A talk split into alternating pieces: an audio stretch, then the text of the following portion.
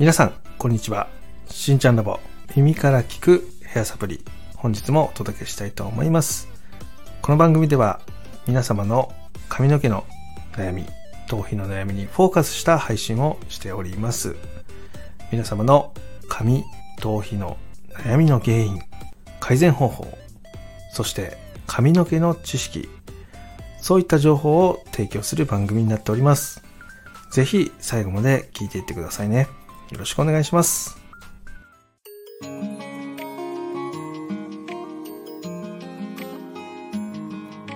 しんちゃんラボ。耳から聞くヘアサプリ。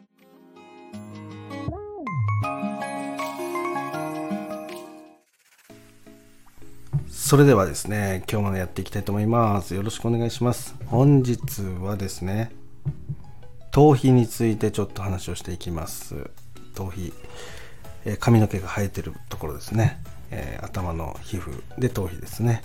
で、え頭皮と,、えーとお肌っていうのはね一つの皮でつながってるんですけどもその頭皮になる変わり目の部分からねいきなり毛穴が太くなるんですよね。でその毛穴から髪の毛が生えてきてるような形なんですが肌に比べて毛穴の大きさが大きいっていうのが特徴になります。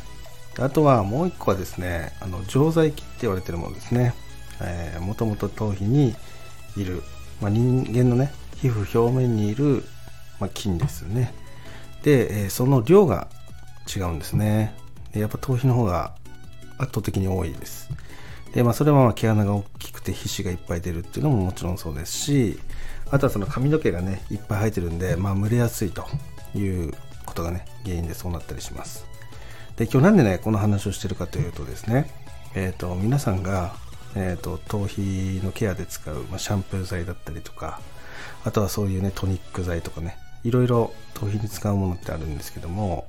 それを使っていく時にですね気をつけないといけないことっていうのがあるんですよね。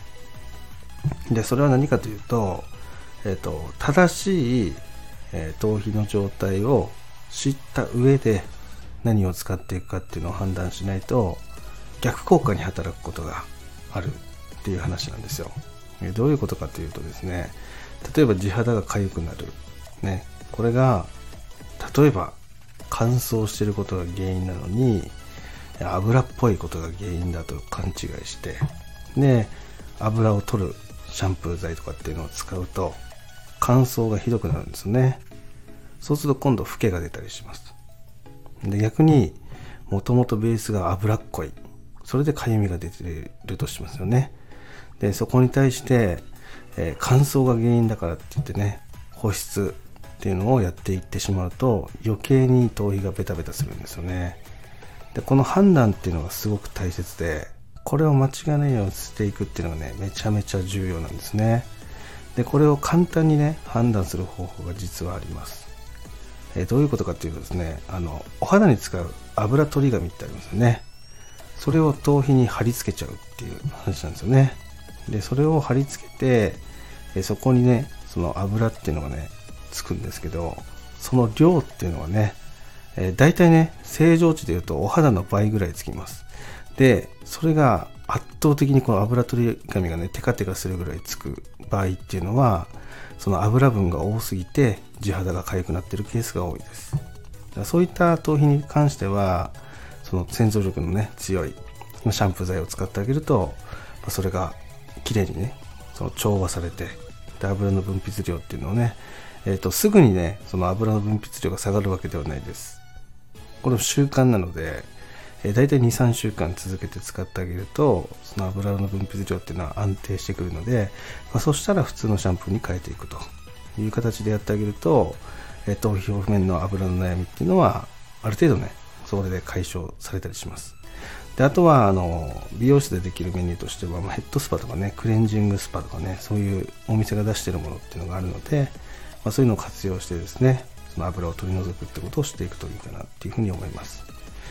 でもう一方ね一つのかゆみとしては乾燥が原因のかゆみの場合っていうのはね、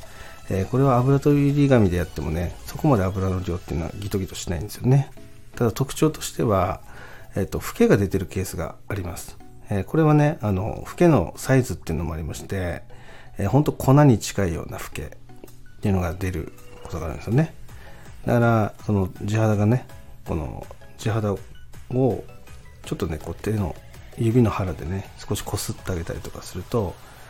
粉みたいにねこう頭皮から落ちてくるんですけどでそれが落ちてくる場合っていうのはね乾燥が原因で、えー、頭皮がねかゆみが出てしまってるっていうね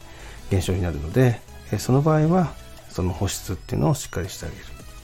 ま、そういうふうなその頭皮の状態をしっかり知ってケアをしていくことで、え、その二次災害っていうのをね防ぐことができます。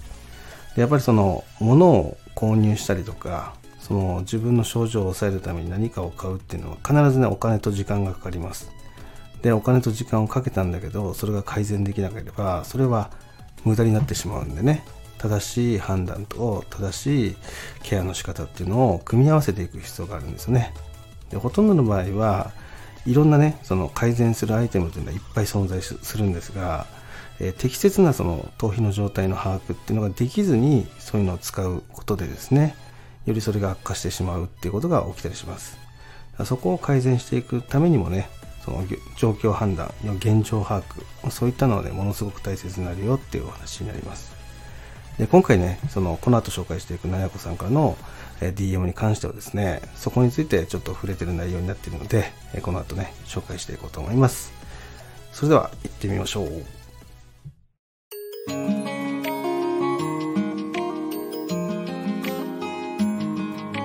しんちゃんラボ。耳から聞くヘアサプリ。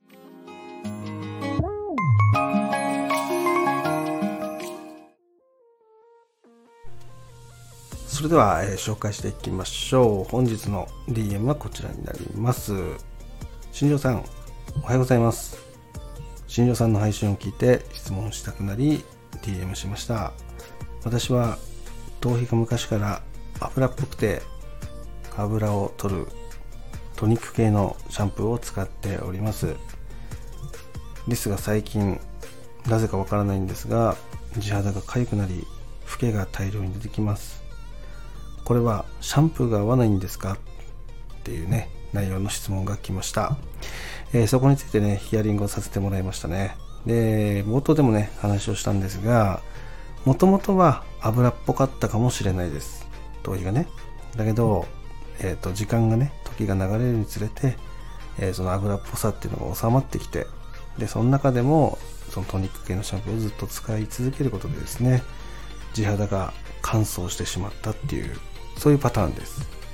で話を聞いていくとねいろいろヒアリングをさせてもらっててもともと油がね気になったと思った理由って何だったのかみたいな話をね、えー、質問させてもらったらやっぱりそのシャンプーがね泡立たないっていうこととあとはその頭皮の匂いがすごく油っぽく感じたっていう、まあ、そういう話があったんですよね。でそのじゃあトニック系を使う前ってどういうシャンプーを使ってたんですかみたいな話をしたら、まあ、湯煎だったんですよね。湯煎がいいって聞いたんで、まあ、湯煎でずっと洗ってましたっていう、まあ、ところだったんですね。ただかなりこう地肌のね匂いとベタつきっていうのが気になったってことでこれをどうにかしたくてトニック系のシャンプーを自分で購入して使ってるという話でしたね。でこれあの皆さんね分かっとかないといけないところが1個あります。その湯煎でねその油っぽくなるっていうのはお湯でねそのすすいでる分ねどうしてもね、その頭皮から出てくる油っていうのがね、うまく取り除けなかったりするんですね。湯煎する場合って、そのシャワーのすすぎっていうのは、えー、大体体温よりもね、2度高いぐらいで、えー、5、6分かな、その2、3、まあ、普通のシャンプーだと1分ぐらいなんですけど、やっぱ2、3分かな。2、3分しっかりお湯ですすぎ続けないと、その油って取れないんですよね。で、まあ、そういう意味でもね、あの結、構いつもと同じシャンプーの感覚で湯煎してしまうとやっぱりどうしてもね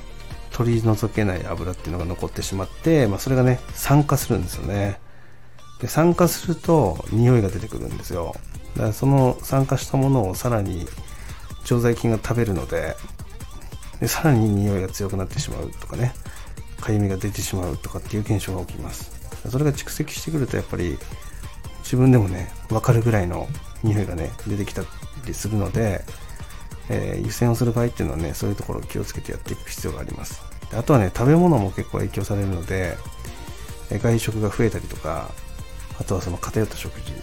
あとは動物性の油分ですよね。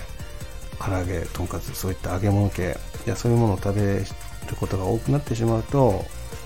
どうしてもねその頭皮から出てくる皮脂の匂いっていうのが強くなるのでね普通の皮脂よりは、まあ、それが匂いの原因になったりすることもあります。だから何が言いたいかっていうとそもそも油っぽかったわけではなくてその湯煎の仕方っていうのが間違えていて油っぽくなってしまった頭皮になってるかなっていうふうに思います。でそこに対してねそういう洗浄力の強いトニック系のねシャンプーを選択したことは間違ってはないんですけどね。ただ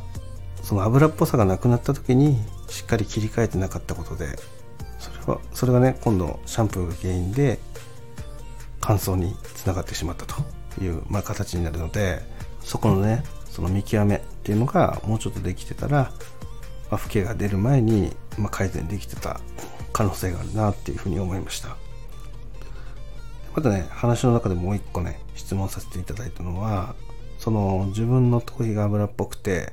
それを改善するためにトニック系のシャンプーを選ぶ時にどういう情報を見て、まあ、それを買おうかなって思ったんですか？っていうこともね聞かせてもらったんですよね。でそしたら、えーと、当時ね通ってた美容室の人からねそういうふうに紹介されたっていうことだったんでだからそこでねその通われてる、まあ、お店であればその頭皮の状態がま改善してきたり匂いが取れてきた時に、まあ、そういうねアドバイスとかそういうのがもうちょっとあったら早めにねそこを切り替えてたかもしれないですねっていうね話をさせてもらったような形になります。そのねなやこさんとのやり取りの中で、えー、なやこさんにね話をさせていただいたのは、えーと、シャンプー剤をそのトニック系からね通常のあの保湿するタイプじゃなくて通常のね普通のシャンプーでいいと思うんでまあ、そこに切り替えて洗ってみてくださいっていう話をね、させてもらったような形になります。まあ、ただね、その乾燥がもし進んでる場合っていうのは普通のシャンプーだとさらにね、かゆみが出たりする可能性もあるので、えっ、と、自分の頭皮のその状態で、そのシャンプーする時とかにちょっとかゆみがね、出てしまうとか、しみる感じがあるとか、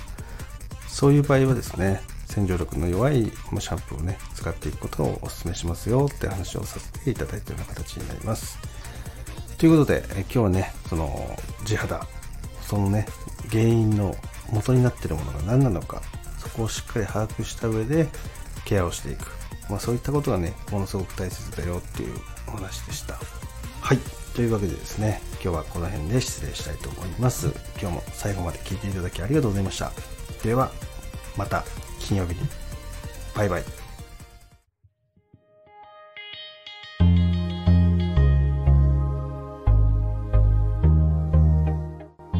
ちゃんラボ。耳から聞くヘアサプリ。